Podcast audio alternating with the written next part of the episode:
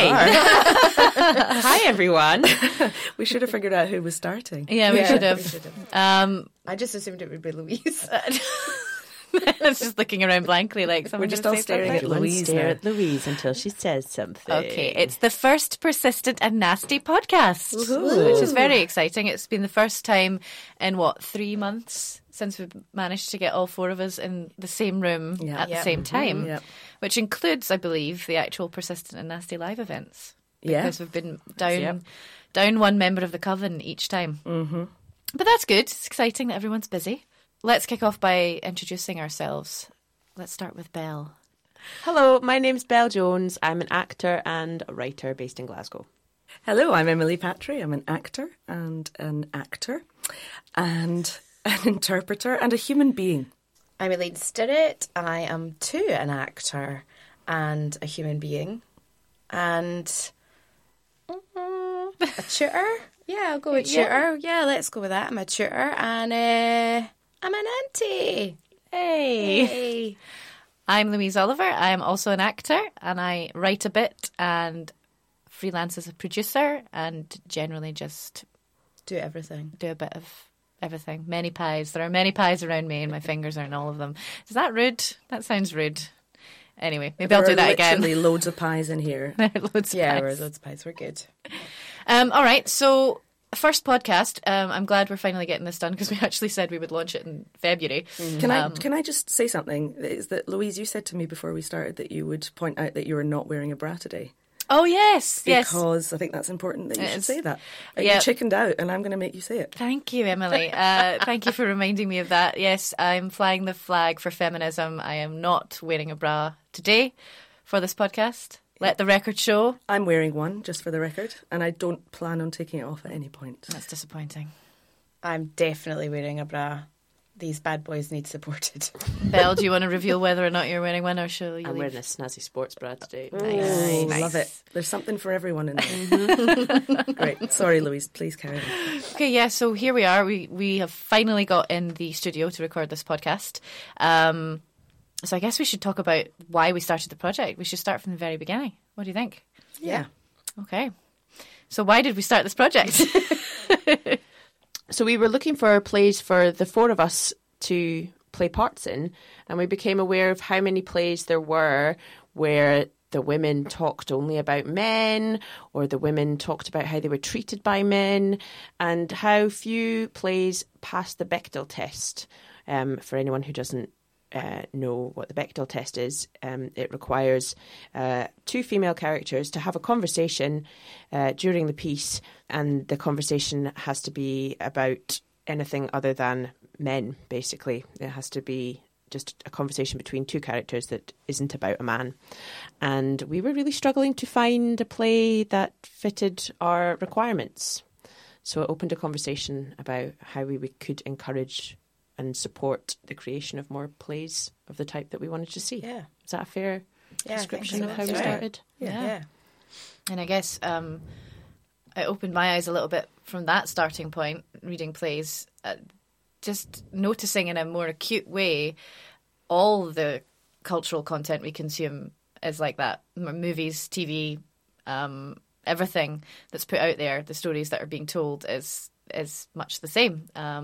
Women and minorities of any kind don't have a prominent voice in the narrative. They're either stuck in boxes, whether that's wife, mother, victim, or other types of stereotypes. And it became like a thing for me. I was like, this is really quite mental. Yeah, I think the only maybe place that is actually pushing those boundaries is TV a little bit at the moment.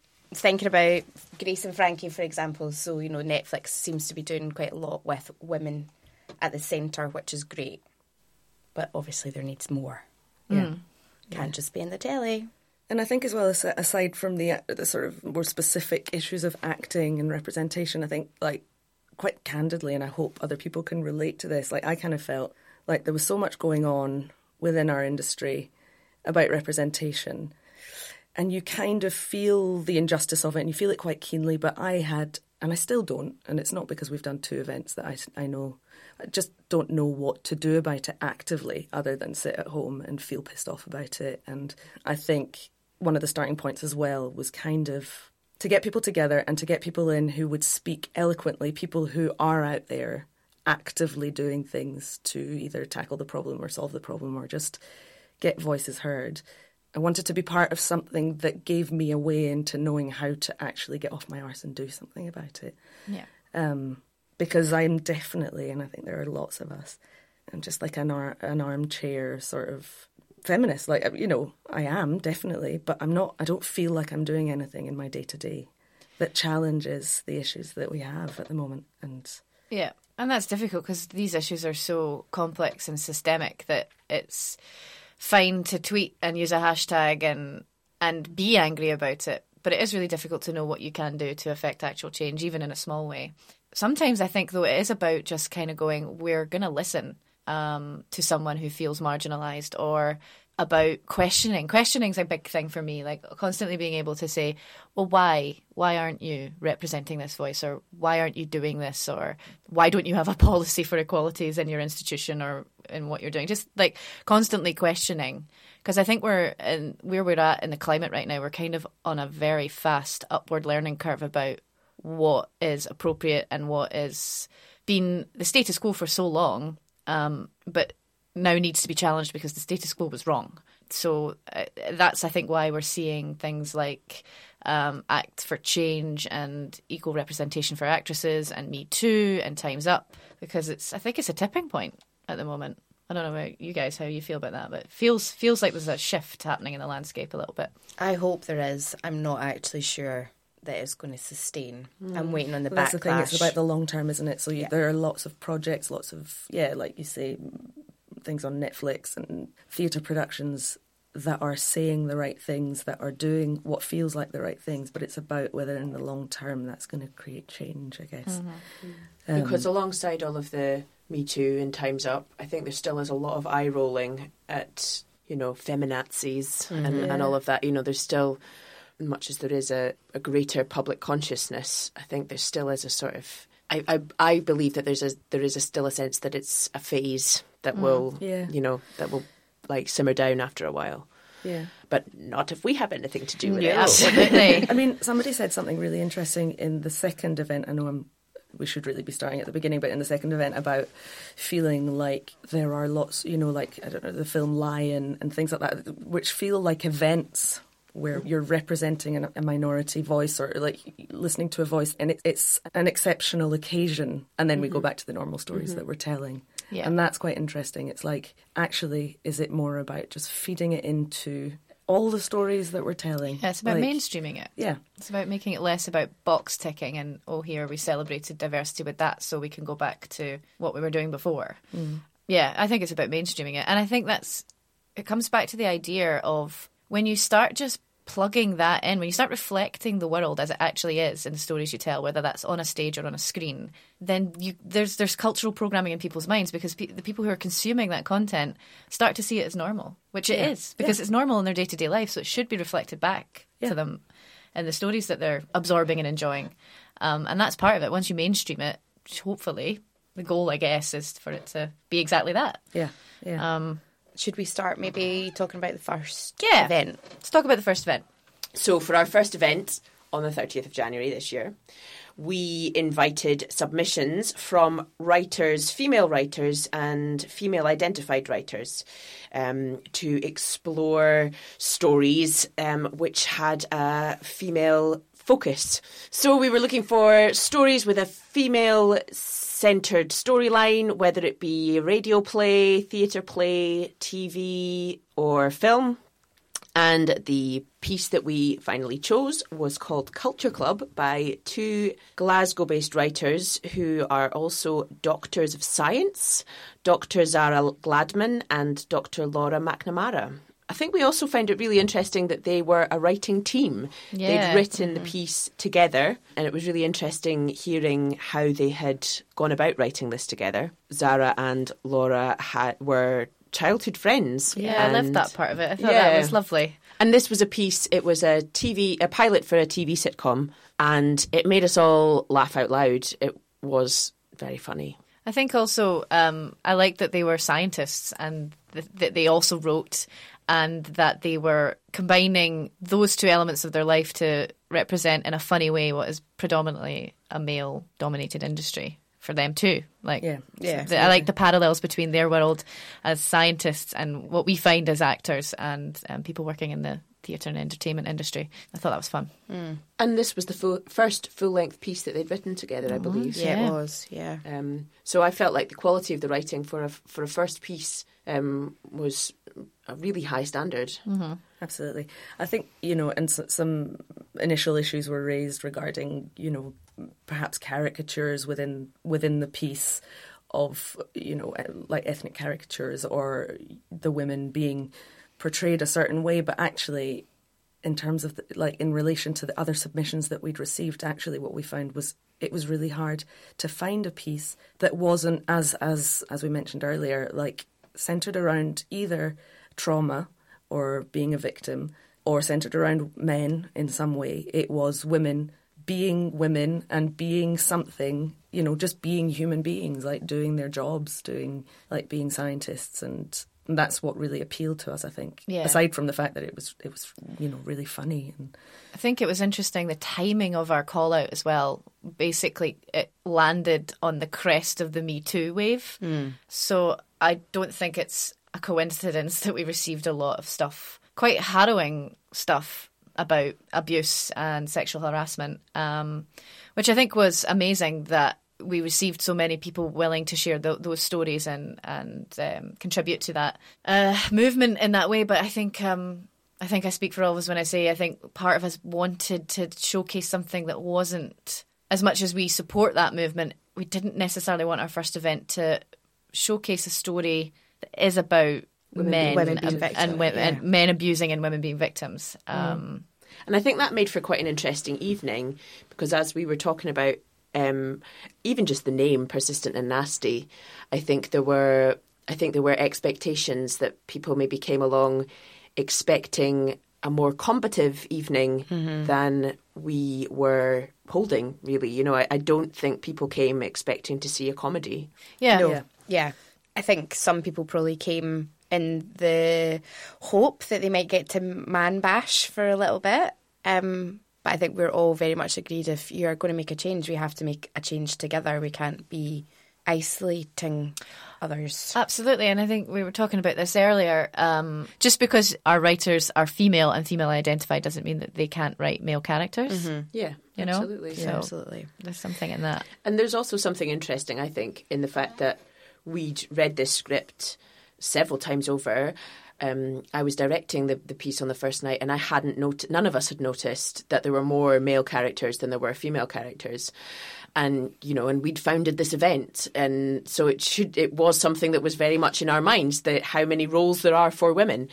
And I think there's something very interesting in that is that something to do with us being conditioned to just take it for granted that there's more male characters than female? I mean, to be fair, the female characters were the protagonists. Yeah. They definitely had the majority of the lines to say. Yeah. But it wasn't until somebody pointed it out on the night that there were more male characters on stage than female. Oh yeah, one of them was a rat. Yeah. Mm-hmm. Doubled as a rat. Doubled. Yeah. I don't know if I find it an issue though. I think, and maybe it is. Maybe I am conditioned. I think we all are. Yeah, we probably all are. But I think for me, I kind of was like, these women, I really like them. They're bold. They're strong. I didn't feel any sort of victim vibe from them. I felt like they knew exactly who they were and what they wanted in life. And I guess I really engaged with that rather than anything else. Mm-hmm. Yeah. And I think some questions were posed as well about the language within the piece that women had towards other women. So, as an example, at one point, one woman's calling another woman a bitch. And that's valid, but I think it sort of feeds into that point about if you can't get it all right, and we have to factor in the fact that we're all conditioned. And you have to sort of feed within writing, I think, whether it's TV or film or any of the mediums of... Is that the right word? Of the mediums? Does sound like a bunch of sidekick people getting together, doesn't it? Anyway, you know what I mean. Right, you have to feed it in, you have to feed it into reality. The reality is that women call each other a bitch. That is the truth.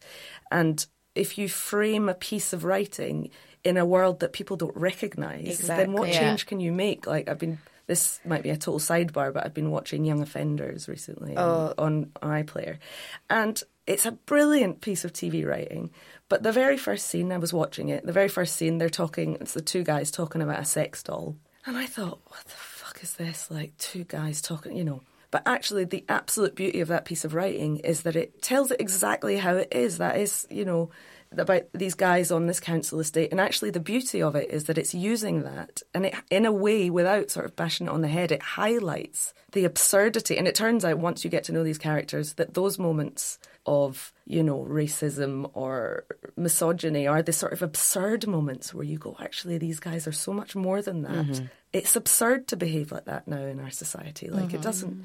And I think to try and write a piece where you completely erase the fact that women speak to each other that way, or erase the fact that men speak about women in a certain way, or that, I think that's not counterproductive. It's not real. That's it. I think there's total validity in having flawed female characters. I think I'd much rather see a flawed female character than I'd much rather play a flawed female character as well. Women are flawed because they're human. Yeah. And as we've seen from the very famous documentary Mean Girls, the way we talk to one another, we occasionally use the word bitch. But I think Emily's point is right, though. I think as well, as an audience, you need to see the truth. Otherwise, whatever medium we're going down, whether it be TV, film, theatre, radio play, movement, dance, whatever, there has to be an element of... Well, no, not an element. There has to be truth in it. Otherwise... Yeah. What is the point of art if it's not reflecting the world we live in? Yeah. Escapism and fantasy is all very well and good. I think it's great if, like, you know, if somebody's on a... I'm choosing not to call other women a bitch because it's degrading. Good for you. Great. I really try hard not to, but I'm going to be totally honest. If somebody really pisses me off, then unfortunately I probably will go back to that. But then it would be the same if it was a guy. I'd call him an absolute bastard, or a dick. So I'm not quite sure. Yeah, it's just life, isn't it? It's just the real world. We should probably mention how we structured the event. So we mentioned the writing. Come on, Louise, hurry up. So we mentioned the writing and that bit. Put an accent on that. I'm an actor. Everything's an audition. Yeah, so the writing part is the first half of the evening, and then the second half of the evening, after the reading of the script we choose, we have a panel discussion with some industry guests. So for our first session, we had Sandy Thompson of Poorboy Theatre and Sarah Sharkawy of the Workers Theatre. She's a playwright and occasional performer, I believe. Yes. And they contributed to a really fascinating discussion. There was lots of talk about tits. Yeah. Well, Sandy was talking about her tits. Now, see, I was watching from Inverness on my computer, and because of, I think, some sound issues, I could not hear the questions, but I could hear the answers. So I didn't hear a lot of tit talk. I thought there was a lot. Maybe it's just was that not just us at the beginning talking about Raz? Or was that, I think that was the voice inside your head, Elaine? Quite. I mean, Sandy mentioned something about being born on the wrong side of a pair of tits. Yeah, that's it. I feel like we all, in the current patriarchal system, are all born on the wrong side of a pair of tits. But are we, though? Because I actually love being a female. So do I. I love my tits. So... I did have been born on a wrong side of a pair of tits. I don't understand the expression. Am I really thick? Chris has just said there is no wrong side in podcasters. That's right. His penis wielding oppression. You had to get that phrase in somewhere. I'm gonna get on the social media and make that hashtag. Hashtag penis wielding oppression. I don't really completely understand it, but I think I get the sense of what she means. I.e., she was born a woman, and yeah, yeah. That's pretty much it. Oh, I see. Okay, yeah, okay, got it. I've got the image in my head. Yeah. You were just picturing a woman with like a pair of tits coming out her back or something like that. What side can you be? Like, you know, like. But I get it. Okay. Thank you for going back and explaining it to me. Not a problem. So we opened the discussion with a very broad question, which is, what challenges do you feel you face in the industry? And that opened up a whole can of worms, didn't it? For me, the challenges is actually It's like a whip. This is Sarah Sharkawy of the Workers Theatre, a writer-performer of Egyptian descent. Have you guys ever seen the film Entrapment with Catherine Zeta-Jones and Sean Connery? And do you know how she trains with all the lasers because she can't see the lasers to steal the jewel? So I have a number of challenges, and being a woman is actually it's on the bottom of the list, to be completely honest. My main challenge is white culture is seen as the default. Can of worms. Can of worms, mate. There was a lot. There was so much, and I felt like a bit of pressure, I guess, to address it all, which was not possible in an event that's only 2 hours long. Absolutely not. I think we learned a lot from that first event as well. Yeah, which is obviously going to happen when it's a sort of premier event. From that first event, we discovered that we maybe needed to be a bit more explicit about the fact that we were more interested in the issues and conversation topics that the play raised rather than feedback on the actual text itself. Yeah. Yeah. And I suppose that's a learning curve for us as well, is like we just realised that we had to be more clear about that ultimately we weren't there to... It's all a learning curve at the moment, really, isn't it? Yeah. We've got no idea what we're doing. We don't know what we're doing. Let's not put that in the podcast. We're just trying to make a change, guys. Yeah, totally. We're trying to make a change. We're super professional. I love how we all sat up in our chairs at that point. We're so professional. I'm going to stick with we don't know what we're doing. Sit up straight, girls. I actually think I said that at the second event. We don't know what we're doing. We're just responding. But I think that's okay to say. Absolutely. That. We don't. And a lot of people don't. And that's part of it. It's like we're just being honest about it. We're being honest about it, but trying to figure out what we're doing and how we can... Mm-hmm. What part we've got to play, ultimately. I think that was what made it so interesting having Sandy there, because she's got so much more experience than us. She's been in the game longer than we have, and she had lots of really interesting points to make about experiences that she's had in the industry and how the industry's changed even since she's been working in it. Absolutely. And she's had different roles within the industry as well. Yeah. So, she started off as a stage manager and then a director and then obviously artistic director of Poorboy. So how that has changed how she is dealt with as well, I guess, in the industry. And I really loved her, just how she sort of described her sort of evolvement, how she evolved evolution. From... Her evolution, that's the word, evolution. From the dictionary corner over here. From sort of being slightly more sort of meek when she started out to... I mean, I think it's pretty fair to say, I'm sure Sandy wouldn't mind me saying this, that she doesn't give a fuck and will say what she wants to say and will not be silenced. I think that's fair to say. I think that's absolutely fair to say. I'd say ballbuster. And Jake, show me a Coke. I went in to be an ASM. This is Sandy Thompson, Artistic Director of Poorboy Theatre. Writer, director and badass feminist with 20 years plus in the industry. And an actor who is still working and who remained nameless turned to another actor in the cast and said, "Did you see the pair of tits that just walked in?" Oh my God. And that was okay, Joe. That's the thing where people were just like, take a joke, what's wrong with you? I have been angry for so long and now have to work along what I call football feminism, which is that it's not my job to be patient with anybody. I've used up my patience in 1998. So, at this point in time, my job is to call it every time I see it publicly as someone who has been in the industry for a really long time, who has pissed off everybody that I'm going to piss off. So at this point, there's that thing where you go, she's still here, and you're like, yeah, I am. Fortune favours those who are still standing and still making a noise. And what that means to me is that, you find out what kind of part of the discussion you're good at, and then you do that as much as you can within a football team of, in my case, younger, more, attractive, more conciliatory, more less threatening, less verbal women. So my job is like the quarterback. As far as I'm concerned, it's my job to knock them on their arse and give them the fright of their lives and to put my my company and my the tradition of my work and how long my work's been happening and knock somebody over with it and then hope that they go crying to a more sympathetic woman they think is on their side. Sarah, in a similar way, you know, is not afraid to... Very much so. ...to say what she thinks and to put her opinions across and have her voice heard and her points made, you know. Yeah. Totally. Probably a good point on that point to mention the naming of the event, actually, because that's sort of why it's called Persistent and Nasty, because it's sort of that idea that being a woman expressing an opinion that is counter to the status quo gets you labelled nasty or difficult or... That's only by Impa Limpa, though. Well, but it came from a very specific kind of patriarchal, no, women, be quiet, don't raise your voice. Yeah. It's the same thing, like the Elizabeth Warren thing. Nevertheless, she persisted. I love her, can I just say that? Yeah. She's awesome. She is awesome. I personally also liked the idea that persistent and nasty kind of sounds like the description of a venereal disease.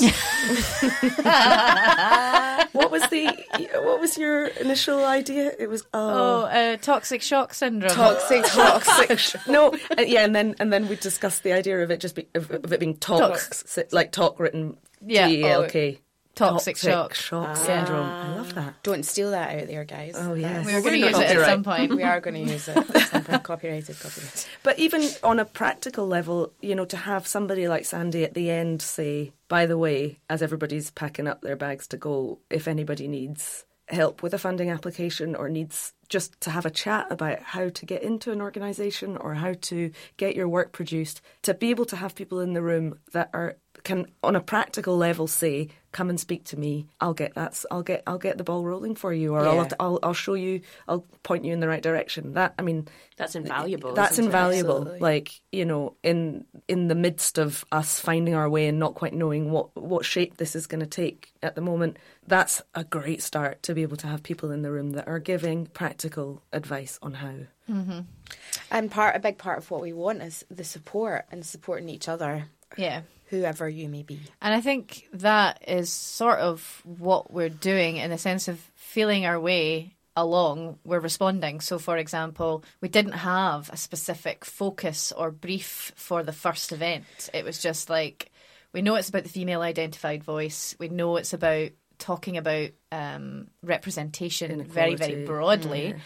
And I think Sarah's contribution then made us all go, okay, well, that's what we should focus on next for the next one. Yeah, absolutely. I've been here 4 years now, and I've met so many brown actors that moved to London because they can't get work up here. Mm-hmm. And they go, like you were saying, as a mixed woman you can't get roles of strong women, and I'm like, roles are being written that have strong women, they're not being produced. Yeah. Mm-hmm. And I've been told in really good faith by really good people, by my biggest supporters, maybe it's time to look to London. Her point was that just because she's a woman, that's not actually her major fight. Yeah. It's about, obviously, her ethnic background and that being shown, and diversity. So that was what then led us on to... Yeah, no, because she made a very good point about her position and how she's represented in Egypt versus coming here. It's not lost on us that we are four white middle-class women from Scotland. #privileged. I knew that would make you laugh. Yeah, and that's why it felt really lucky to have Sarah there with us on the first day. Because I feel like I didn't personally, and I think I speak for all of us, that it didn't feel right for us to just have a sort of whitewashed first outing of Persistent and Nasty, because the whole point of this is about equal representation. Equality. And we were very keen for... It was something that came up in conversation when we were talking about casting Culture Club, the first piece that we put on as part of Persistent and Nasty, that we wanted to have as ethnically diverse a cast as possible. And this became an issue, to be completely honest about it. And the fact that we were finding it quite difficult to find non-Caucasian actors who were available to play some of the roles in Culture Club, our first piece for Persistent and Nasty, was addressed sort of tangentially in some of what Sarah was saying about the drain of resources. Yeah. And this was compounded massively by our second event, because our decision was to do one about...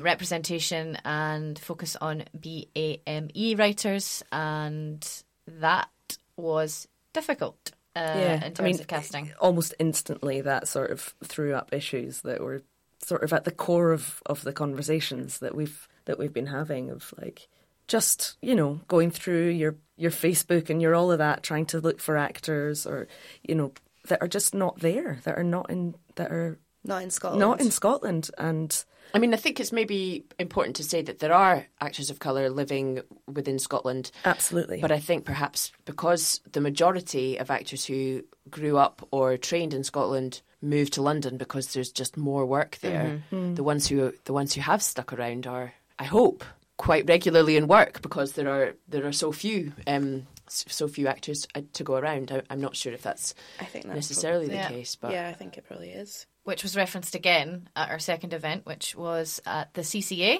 because we levelled up. Not that there's anything wrong with the old hairdressers. We love the old hairdressers. But the CCA is more accessible. The CCA is more accessible, and that is why we are there now. We're very happy to be there. We're feeling very supported by them. So thanks, CCA. Thanks, guys. Shout out to you guys. And we had Mariam Omari of Bijli Productions, who are a company in residence at the National Theatre of Scotland. And we also had Raisa Ahmed, who's a Glasgow-born Muslim filmmaker and director. And they were absolutely brilliant. Amazing. And I was just in awe of, like, both of them. Just the whole time I was like, yay. Mm-hmm. Yeah. And I think it was Raisa said, regarding... you know, the sort of casting issue, and not just the casting issue, but the stories that are being told and stuff like that. And as somebody who was born and raised in Glasgow, she said something which was really rang true, which is, what's sad is that, you know, I grew up in a multicultural school, primarily Indian, Pakistani families, kids. I'm just not seeing that portrayed anywhere. I'm not seeing those stories being told. See, I think there are more opportunities now than there were probably back then. This is filmmaker Raisa Ahmed. In film, for example, the BFI's 5-year plan currently, it's about different experiences of Britishness, and it's about investing in dual heritage filmmakers, and it's doing all of that. We've yet to see how that comes through and what happens with that exactly. But I think the problem is that to get to that stage where you can apply for that funding, you need to have a level of experience and confidence and belief in yourself to be making that work. And I think the real issue now is that young people aren't getting that support, and they aren't getting that push to go into the arts because they aren't seeing role models, because they don't think it's a place for them.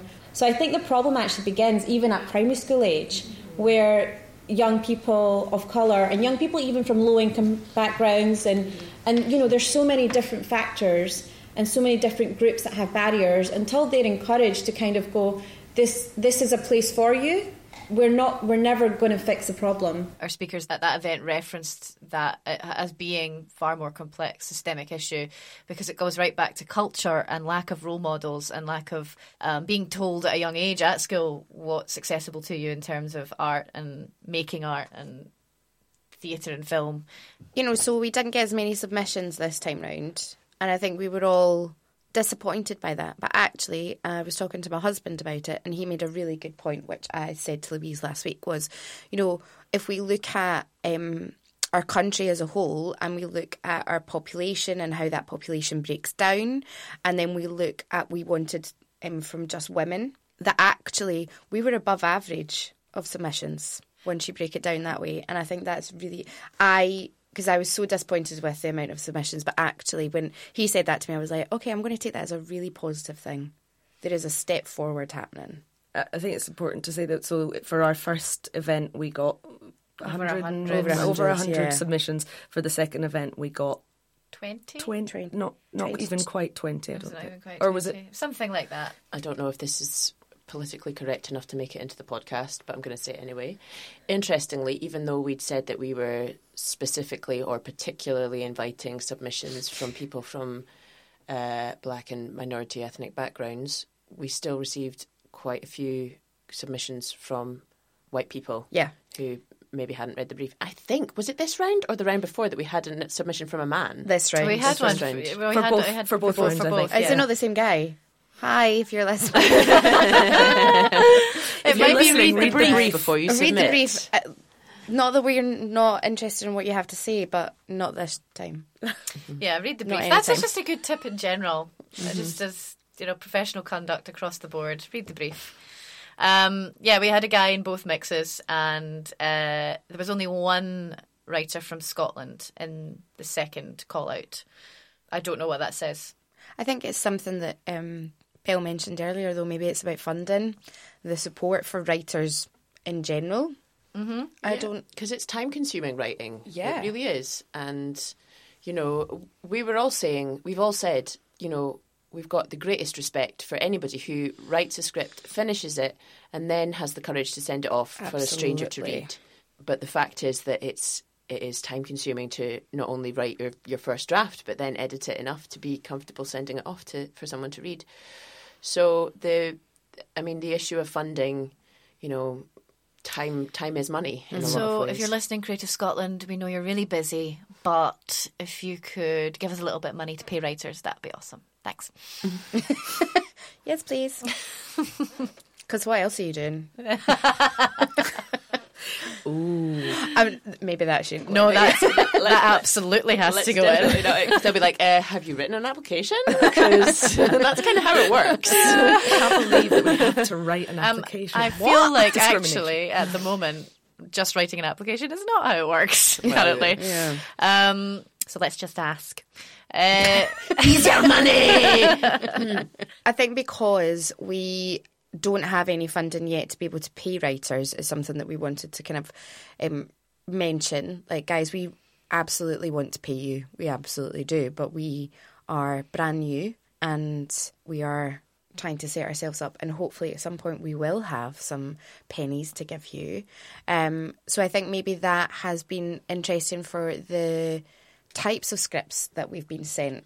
Because funding is a really interesting question, I think, because there's that element of, well, should we even be doing this if we don't have money to pay people? Yeah. But then there's also that sense of urgency that we had of, well, let's just do something about this. Yeah. And, you know, enough people seemed to be interested in the project to come and listen to these new pieces of work that, you know, and obviously none of us are making any profit out of this. No, it's costing us money, in fact. Yeah. It's literally a labour of love. So, so I guess it's the same for the writers who are submitting. It's a labour of love, and we're really impressed with some of the scripts that we've received have been really top notch. Perhaps not necessarily what we were looking for the particular.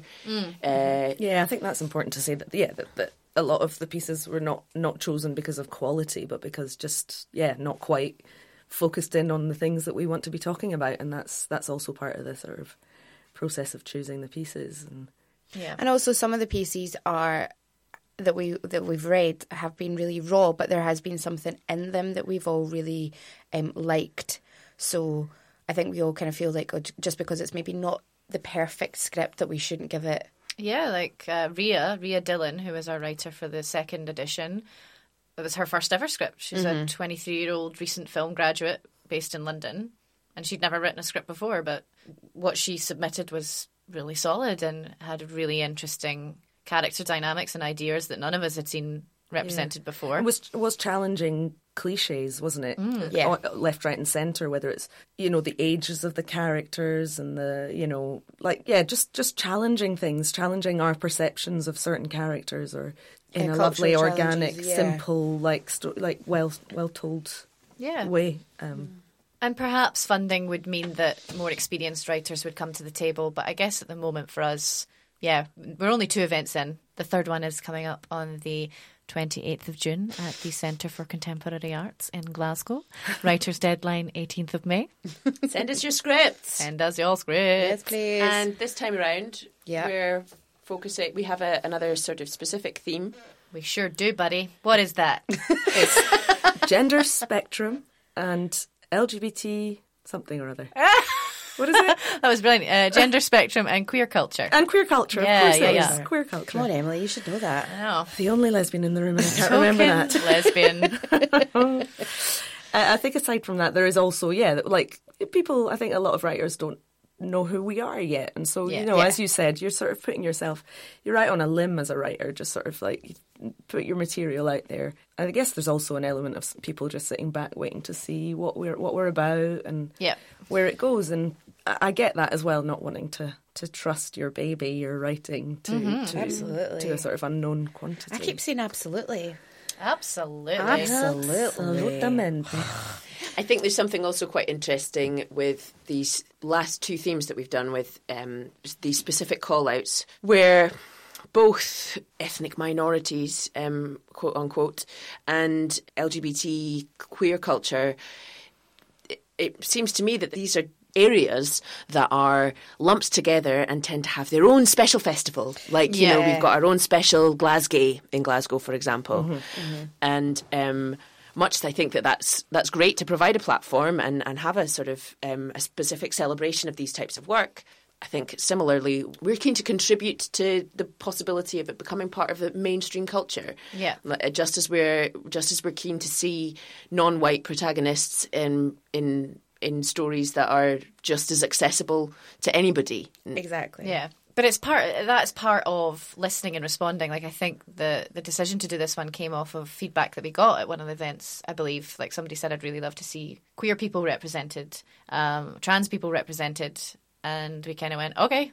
Because I think it's part, like, it comes back to that idea of being aware of our own status and position. Yes, being women means that we are up against certain barriers, but we're also, being white, privileged women from Scotland, we also have a certain amount of status that we can wield. And for me, part of it is about using that to create space and then getting the fuck out of the way for someone else. Yeah. Yeah, and not sort of as, aside from being like middle-class white women. Class comes up a lot, actually. Class came up in the first one and class came up in the second one. And class came up in a conversation that we had. Sure did. And it, me and Lou were nearly fisticuffs in the Tron bar. So if you were in that day, it was good. Good times. Hashtag privilege. Then it was in the Scotsman that day. In fact, Our fight was in the Scotsman. Joyce was saying it was in the Scotsman. No, it wasn't in the Scotsman. Oh God, I'm so gullible. I'm like, oh God, we've already got bad press. No, about the class thing. Sure. It's in the Scotsman. Which is why I think it's so important for what we're doing to be intersectional. Like, there are so many layers to this in terms of your lived experience and what holds you back from accessing certain things, or how you're represented in the stories that we tell. There's also something in there about access to the arts and the finances to do that, to have an understanding of how theatre works and how to write a script. But also, I suppose, there's potentially a cultural thing as well, you know, and it may not be something that's deemed as, A, something that anybody wants to do, or B, particularly something that a woman might do. You were saying this, you had a really interesting anecdote from your time at drama school. Oh, yeah. So it was actually before I went to drama school and I was doing A-level years ago at Langside College, and there was a girl in my class and she was lovely and I thought she was brilliant, and she was Pakistani, and her dad, she said to me, I really want to do this as a job, but my mum and dad have said no, but they're allowing me to do it for this year to get it out of my system, and then I need to go to uni. And I remember at the time thinking, oh, so shit, because you're really good and you clearly love it and you're not getting to do what you love because you can't be an actor in that culture. Now, who was it said on the night? Haram was the word, was that right? Haram.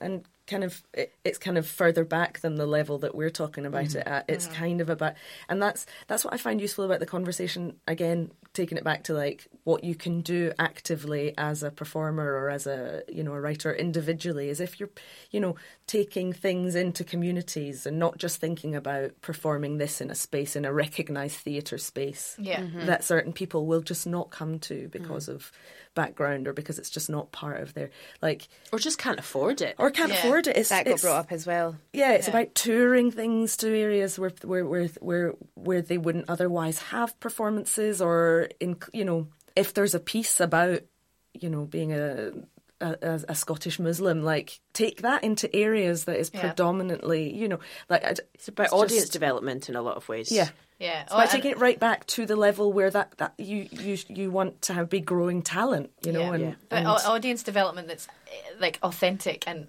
genuinely engaged with its community. It's not about data gathering and about ticking boxes. Mm-hmm. And I think at the moment that's not really happening in a thorough way. Audience development is a bit of a buzzword, but I mean it in the literal sense of like developing audiences where the audiences weren't there before, rather than building a following of people who'll retweet your marketing material. You know, I think these are really valid points that were brought up at the last Persistent and Nasty about the cultural element. But as we were just saying, the whole class thing about people just not being able to afford to go to the theatre, and then the idea of people not being able to afford to go to drama school, you know, like so it's ableist. £80 to audition at drama school, and it's, that's been in the news recently, isn't it? Yeah. I think there's a petition or something online to get them to cut their fees. But this has actually also been the last couple of years as well about money, because was it not a few years ago Claire Higgins was talking about starting her own school? I know this is totally off topic, but no, well, it's not really. She was talking about starting her own school outside London Drama School with some other well-known and well-established actors, but specifically for young people from working-class backgrounds who would never be able to afford to go to drama school at, like, Central or RADA, but are just as talented as somebody else is getting in. I mean, you fall down right there and then at the audition stage. If you're being charged to audition, that's one thing. But then if you're from a rural area, travelling to said audition is going to cost you hundreds of pounds. So a lot of them just, that's the hurdle and they can't even clear that. Yeah. So you're just basically saying the arts is not for you. You don't get to train. And because of this conversation, we have said that at some point this year we will definitely be looking at class as a... Yeah. Oh, we've got a whole list of things we need to focus on. Class, age. But our next topic. But our next topic. Well, the next topic, should we talk a bit about that? Should we talk about the next topic? Yeah. So the gender spectrum and queer culture. That's going to be an interesting one, I think. There's a bit of hoopla happening out there in the world and in the online discourse with regards to gender identity. And I don't know if you guys saw on one of the... I'm sure this is okay to talk about. Yeah, fuck it, I'm talking about it. It was talked about online, so there's no reason we can't talk about it here. The Scottish Filmmakers and Actors Forum. Did you guys see this? Do tell.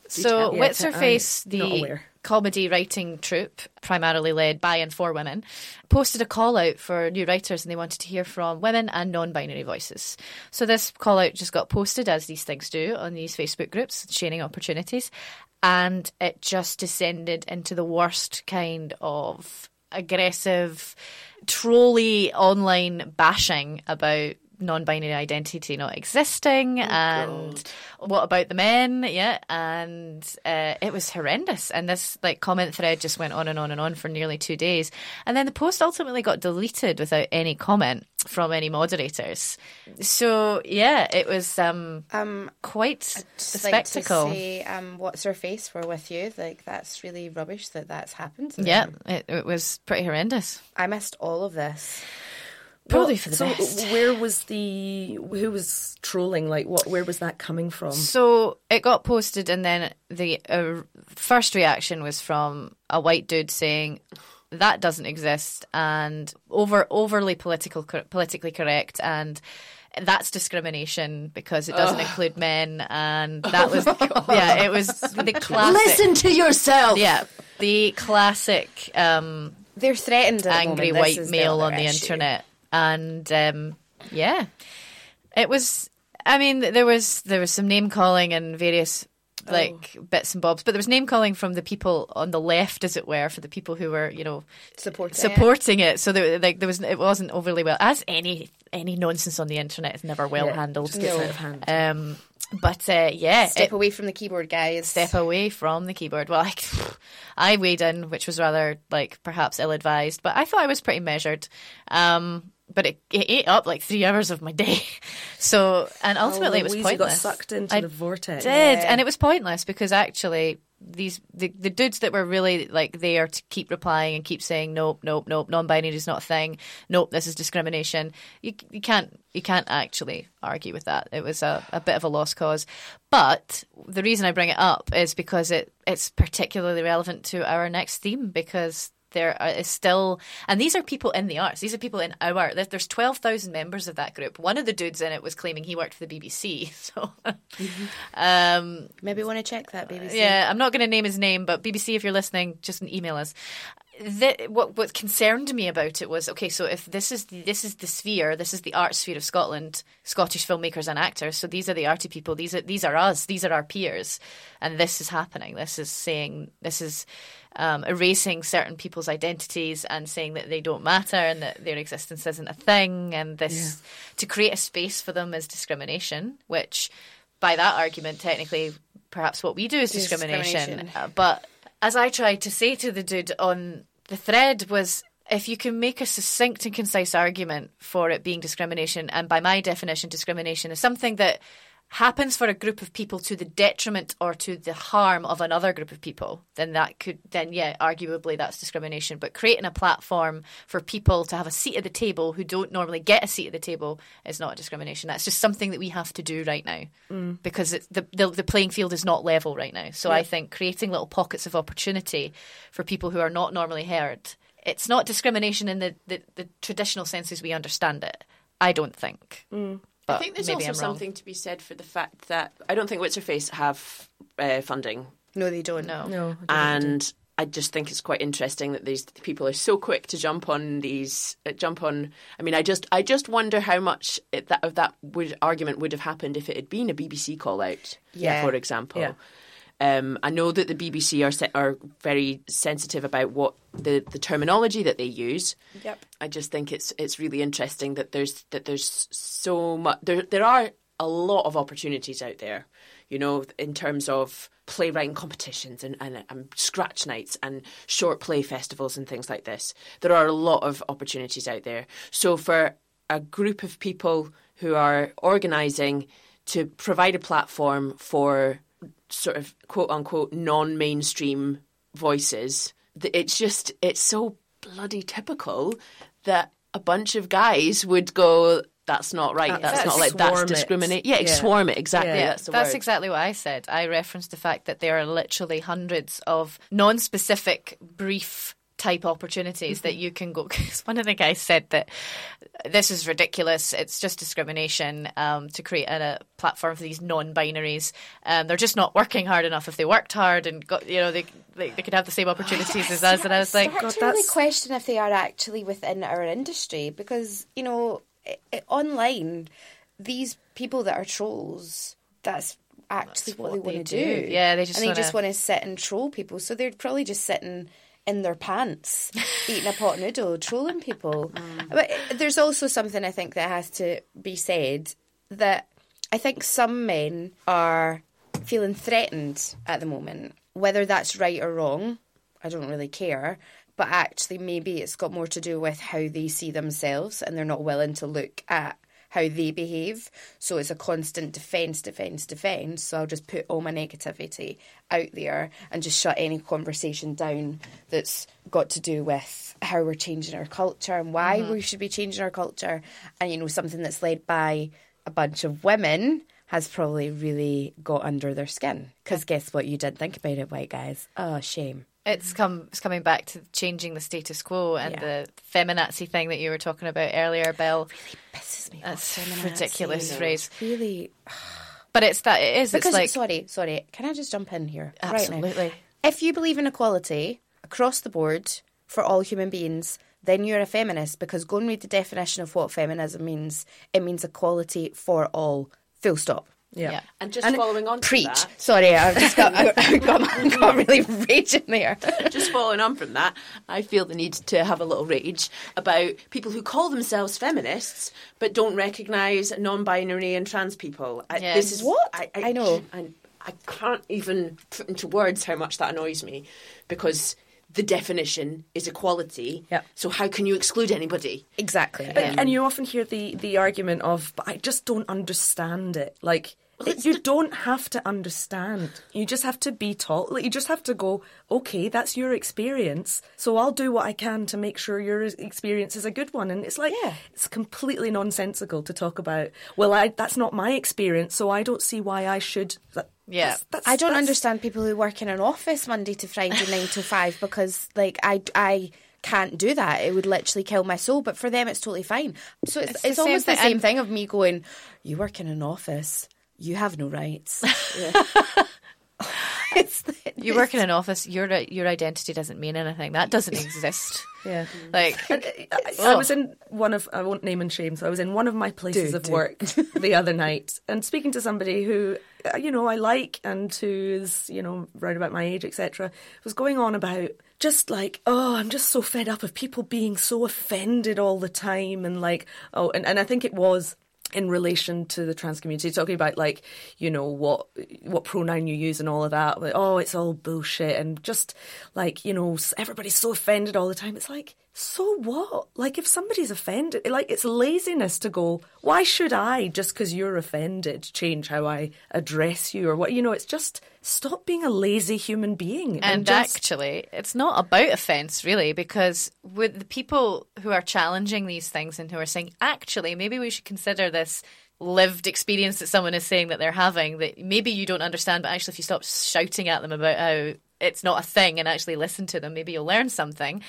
The people who are taking offence are the people who are saying, oh, political correctness gone mad, and oh, everyone's taking offence. It's like, no, we're not taking offence. We're questioning and challenging. Yeah. And that's not something that you're prepared to get on board with because you don't get it. And I understand, like, particularly with the gender spectrum stuff, we're in brand new territory. There is a lot of stuff that people don't understand. Non-binary is something I barely understand, but I'm prepared to listen and hear and go, oh, well, please, this is how you experience the world, then please tell me more. I want to learn, and you're a human sitting opposite me, so your lived experience is fucking valuable, so and valid. And creating a space for them to explain it, or not even have to, I mean, they don't have to explain it, but, like, just being able to express it makes it easier for all the fucking lazy people that are like, I don't get it, I don't see why I should. Well, okay... Here, let somebody speak who knows about it and who's experiencing it. Yeah. And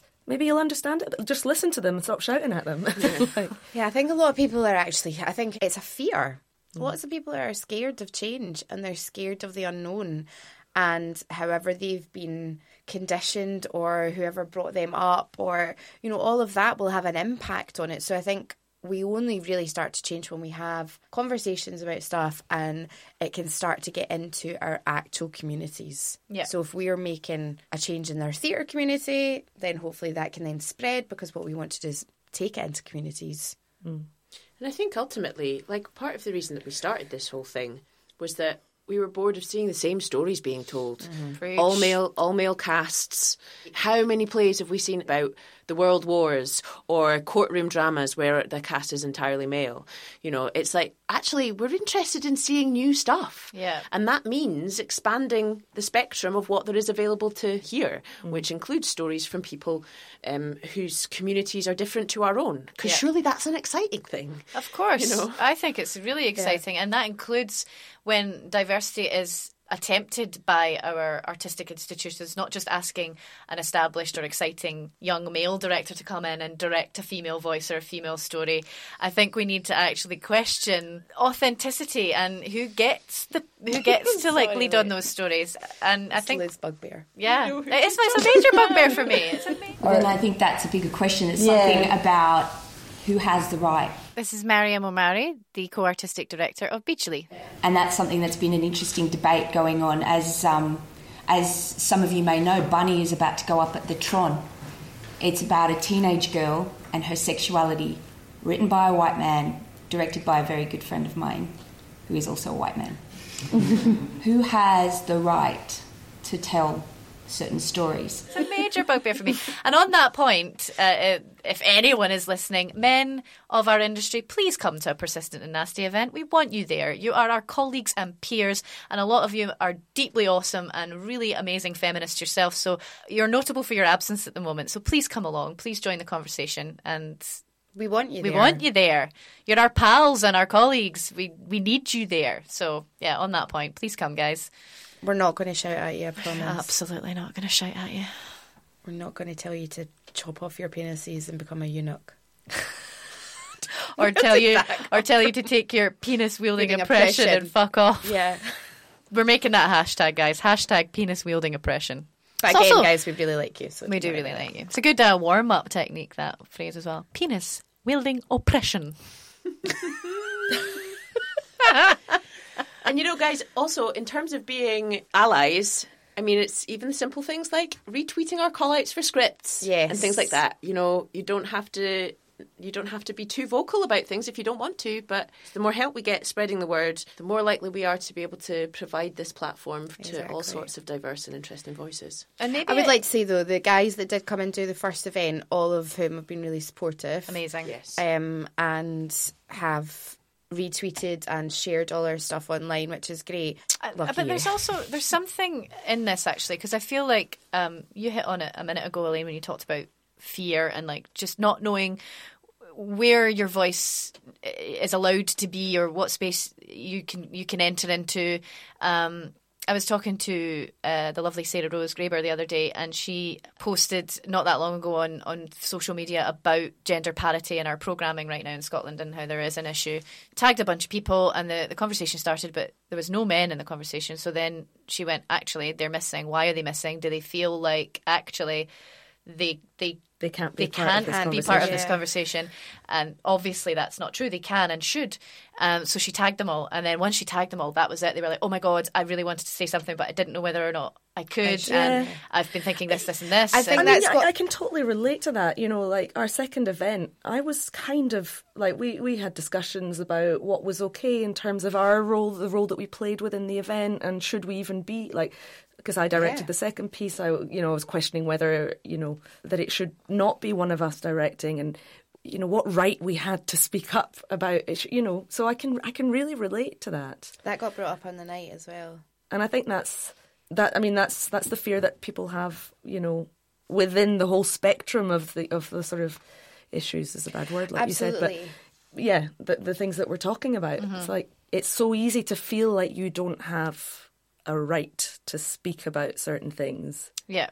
And again, I'm quoting Sarah Rose again. Hi, Sarah Rose. You're getting name dropped a lot. She had an experience recently where she was chairing a panel about gender diversity. I can't remember exactly what the context was, but a white male theatre maker, performer in the group said, I'm going to say something now, but I'm prefacing it by saying that I know that it might be controversial or a bit weird, but is my voice as a white male human in this world who has been the dominant force in the industry for so long, at this moment in time, does my voice have value? And I thought that was a really interesting thing, because actually before, well done that male for being so aware and thinking about that. She said that some people were like, no, shut up, take a seat, son, you've been speaking too long. But what Sarah Rose very rightly pointed out was like, no, that's a fantastic question, because it means you're interrogating it. Yeah. Because it means that you've seen that actually this has been the way it's been for so long, and interrogating it is part of contributing to how to change it. And of course your voice has value. Everyone's voice has value. It's just that right now we are trying to bring more voices to the table. Mm. Whereas before, I think any white male in the room might have gone, well, wouldn't interrogate it, would just go, well, I'm entitled to be here because that's what I've been conditioned to believe, that I, no matter what room it is, I'm entitled to dominate it. So the very fact that he went, I'm going to ask that question, means that there's some small undercurrent of cultural change at work, I think. Let's just all think about that for a minute. Let's just let that sink in. But what I hope comes out of it, and what I see is coming out of it, is actual initiatives that will then campaign for real change. So ERA 50/50, the Equal Representation for Actresses movement, is campaigning for equal pay and for gender parity in casting. Act for Change has come out of it. Time's Up is an initiative for the Legal Defence Fund and stuff like that. So things that are actually worthy and will create movement for actual societal change around these issues have come out of that. I mean, I sit here and I feel very responsible, as Raisa does, in terms of the discussion around this, but I hate complaining. I am very much about the fact that if I have an issue, when I got here and I joined the Tron 100 and I saw the representation and realised out of 100 artists, there were 4 artists of colour, I said to a friend of mine as I was leaving, I'm going to change this. And I was unknown in Scotland and I did nothing radical and there is nothing special about me. I just decided to work systematically and subversively to change things. And now Bijli is company in residence and it will be a platform for people who are underrepresented and who have not had their voices heard. And hopefully, whatever we create and however it ends up, it'll go way beyond Uma and I because we are just the kindling.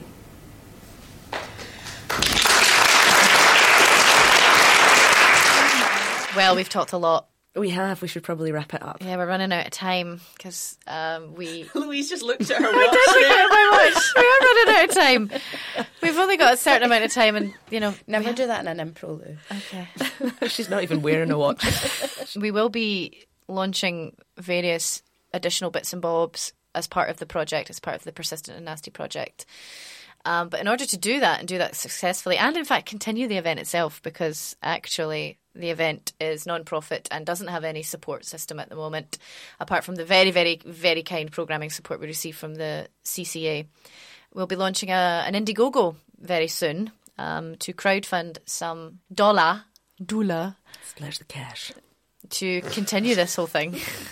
Some cheddar. Yeah, cheddar. Anyone use else got? So keep an eye on our social medias and on the website for that. You can find us at www.wearecivilddisobedience.com because we are produced in association with live arts production house Civil Disobedience. And you can find us on Instagram at Persistent and Nasty. And also on Twitter at Persistent Nasty. # Stay Nasty. We're also on Facebook, facebook.com/ Persistent and Nasty. Facebook, if you can follow us there, that would be great because we will upload a lot of details about deadlines for writers and announcements for speakers for the next event, which is on the 28th of June 2018 at 7 p.m. at the CCA. Yes, 7 p.m, guys. 7 p.m. Not 7:30. And you can get tickets already for that via the CCA box office. And our submission deadline is the 18th of May. That's correct. Mm-hmm. And for this one, we're looking for submissions from writers focusing on the gender spectrum and queer culture. So we are looking for writers who are female, female-identified, trans and non-binary. So thanks very much for joining us at the first Persistent and Nasty podcast. There will hopefully be another one. Thanks to Chris Gorman of Tornface Studio for producing and editing the podcast, being the token white boy. And all his penis-wielding oppression. 3 times. Plenty of that. Yeah. So one more time, we are the Persistent and Nasty Women, the coven, if you will. So I'm just going to say thanks for joining us. It's bye from me, Louise. Emily. Elaine. And Belle. Stay nasty. Bye.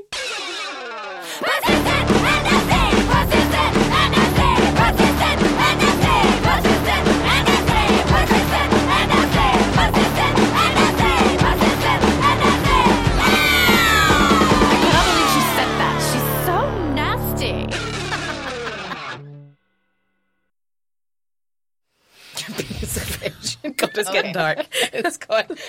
Penis wielding oppression. Penis waving is quite different from penis wielding. I'm just not listening to him anymore. No, take them off. La la, can't hear you. La la.